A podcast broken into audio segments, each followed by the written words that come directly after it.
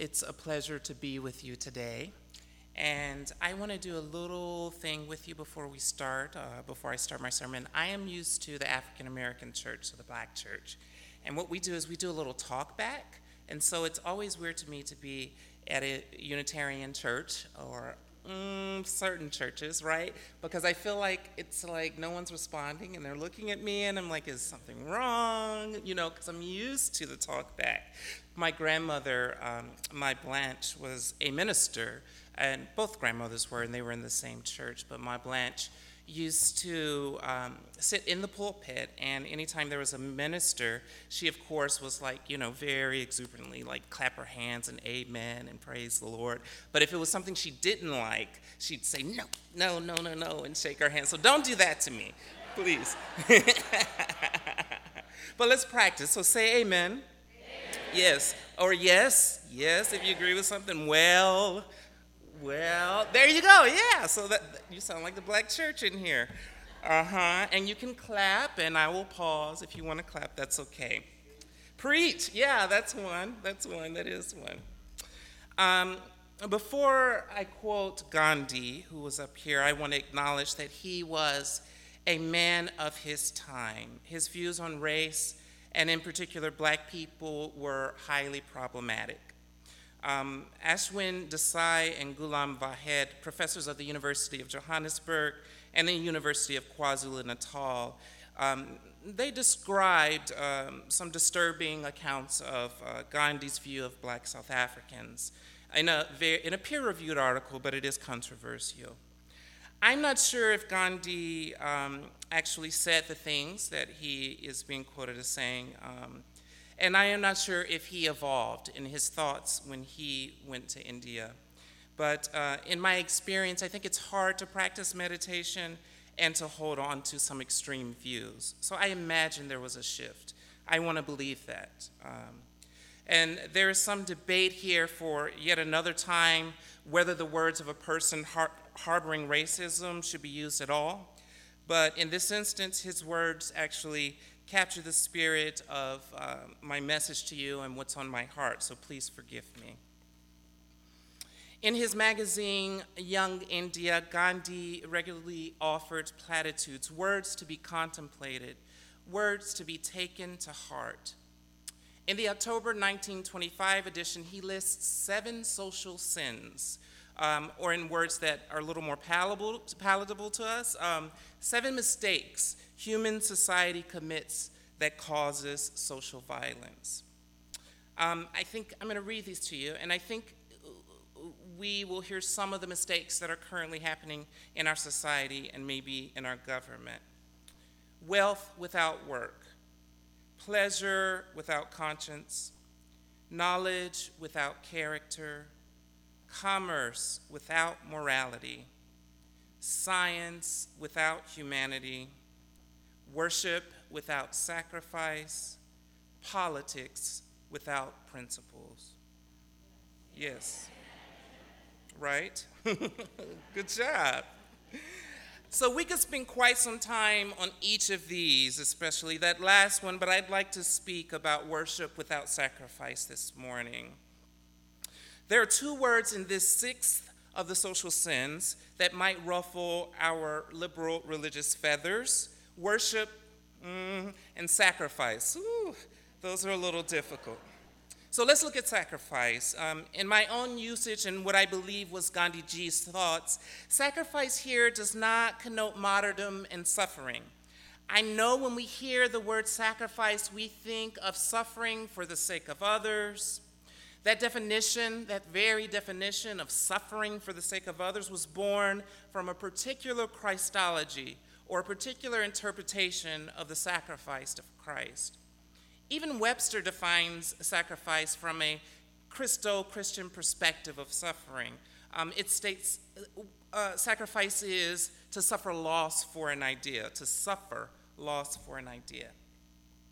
Well, as you know, Gandhi wasn't a Christian. Though he learned from Christianity, he was very Indian, and from that diverse religion that was later called by mostly Westerners, Hinduism. In that context, sacrifice is sacred offering given in order to curry favor with fate or destiny, in order to benefit oneself or others. A sacrifice can be given to something larger than ourselves, such as God, the earth, a deity, but it also can be given to other people. And finally, it can be given in the name of a higher principle. In my personal experience of Indian religion, there is joy and liberation in sacrifice. Practitioners of Indic religious traditions hold an appreciation of the opportunity to give. Sacrifice is not suffering. The fact is, it is the very opposite. You don't actually need a whole lot to practice sacrifice. Even in Buddhism, in my personal practice, there is a practice that you imagine offerings in your head, offerings that you've dreamt about all of your life, about having. Maybe you win the lottery, you have a great house, and all those things you dream about when we're being a little materialistic in our mind. But you think of all of those things, and you take that and you give it away. In Mississippi, the place where I grew up, where I was raised, I've known so many people who have so little, yet they give us so much of themselves. They always find a way to feed you when you go to their house. They are always wealthy with this spirit of generosity. Those people like that, those people that I remember, they radiate love and joy. They radiate it. If you've ever been in the presence of a Buddhist or Christian monk or nun, you may have noticed how joyful they are. I call this sacrificial joy. A lifting of the spirit that comes with a conviction to give up our attachment to things for something greater.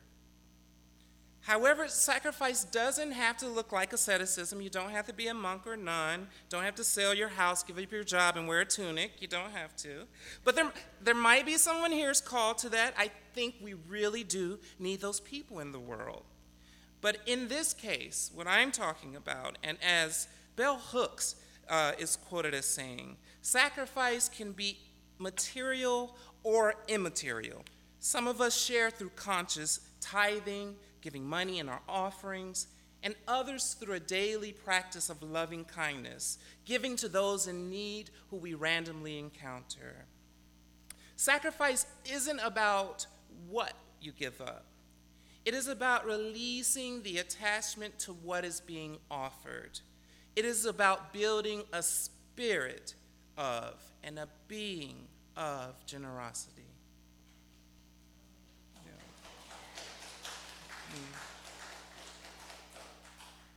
In Buddhism, we talk about pure offerings.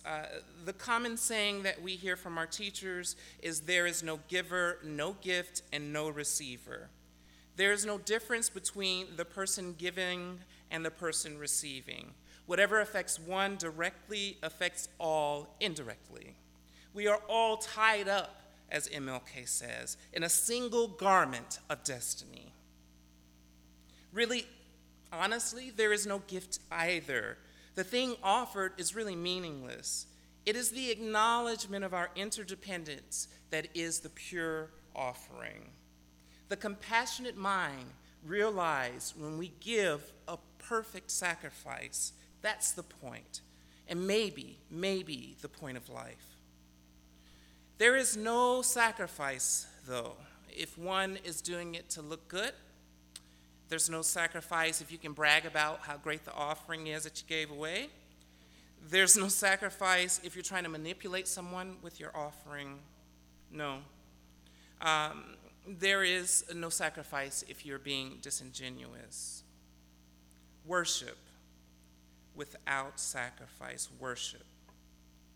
Worship or the practice of religion must have sacrifice to save itself from xenophobia and fundamentalism.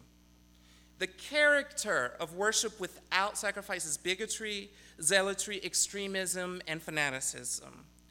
Principled ideas and politics without sacrifice are just as dangerous. They turn into terrorism, militancy, and nationalism.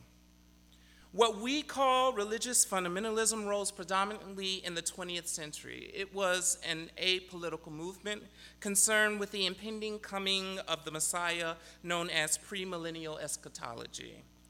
Premillennialists thought that it was useless to do anything to fix society, pointless to focus on giving to others, since the world was doomed. Hence the fundamentalist expression, why polish the brass on a sinking ship? Yes. So they navel gaze, and they began to hide in the walls of their church and behind their theology to wait for the impending coming of Christ and doom of the world, waiting for that 1,000 years of glory when Christ will reign on earth and there will be heaven here. Those folks got political eventually, right around the 1970s, as we know. They found friends in the 1980s White House. Tired of hiding away, they brought their narrow religious ideas to the public sphere and demanded everyone to live by them. They would not, they will not, sacrifice their own comfort or ideas for the sake of anyone else. They fake sacrifice by giving to their own and for their own needs. They worship without sacrifice.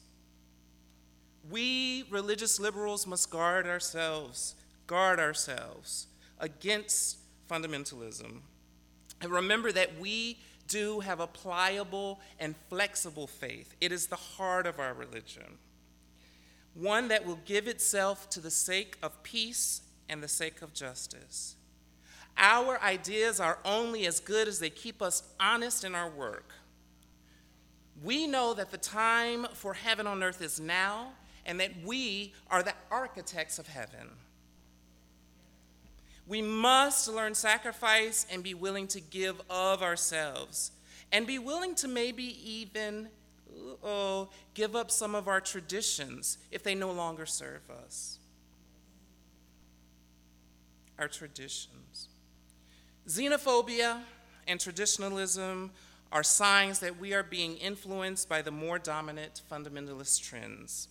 When we won't change our worship, when we refuse the request of our youth to reform our religious education programs, when we resist the call of the most marginalized, like the black folks in Unitarian Universalism, to change our community, we are worshiping without sacrifice.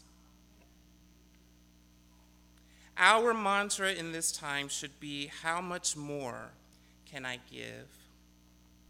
How much more can I give? It feels vulnerable saying it.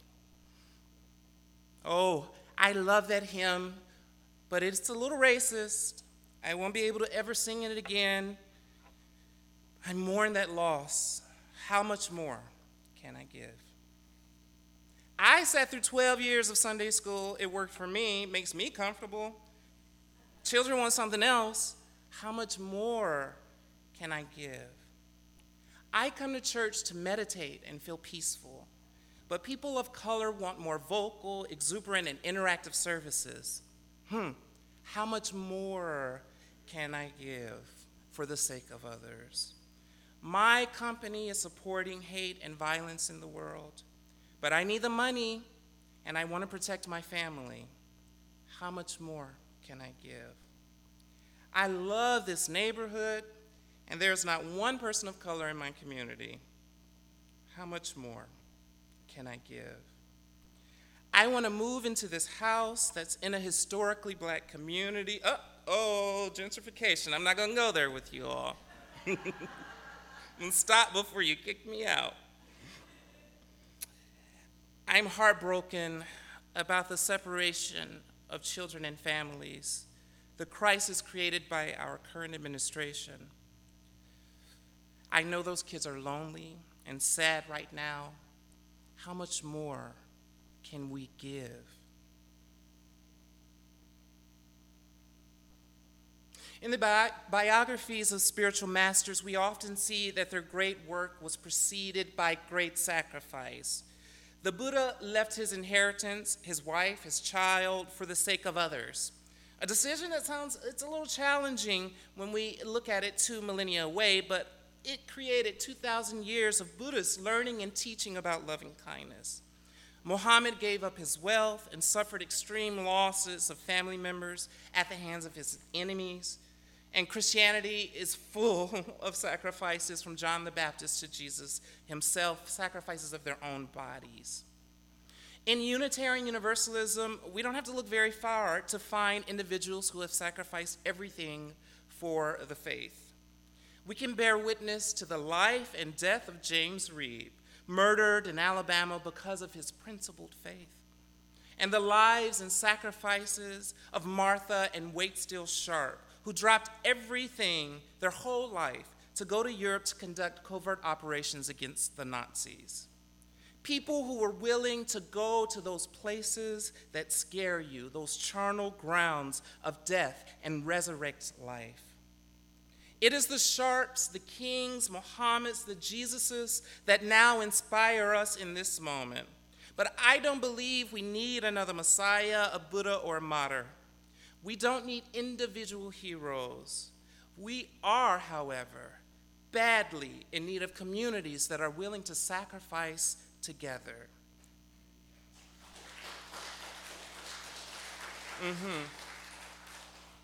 Communities willing to share the burden of resistance against misogyny, queer and transphobia, nationalism, and racism. A sacrificial, beloved community is one willing to give up its comfort, its resources, and attachment to the self-serving needs that the community has for a higher principle. They give this up. The journey of our community sacrifice must, however, begin with honesty. Honesty about our current state of affairs, both internally and externally. It begins with what we call in Buddhism exhaustion with samsara, a disillusionment with the status quo, a sense of meaningless in materialism that becomes apparent in the face of human suffering. We begin to look, as that song says, for more love somewhere. And we don't stop until we find it. Many of us began our spiritual journeys with this hope, this spark, but institutionalism, committee drama, church life, it zapped it. It zapped our idealism, zapped it. We came for transformation. We came for transformation. We took that job to change the world. We moved for a meaningful life, but we got stuck. Stuck in the grind of day-to-day life, the real needs of our families, the challenges of making enough money to keep up with inflation. We got stuck.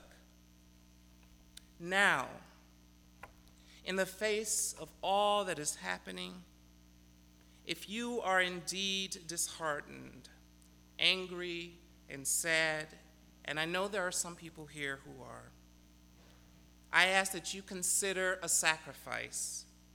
It only takes a few brave souls working together to change a community. In these times and against the ever-growing beasts of hatred, we must work together. We must share the sacrifice. We must support those, if we can't do it, those who are willing to stand on the front lines of resistance. The results of you and your community's commitment to transformation will be joy that we came here seeking, and transformation in the lives of our community members.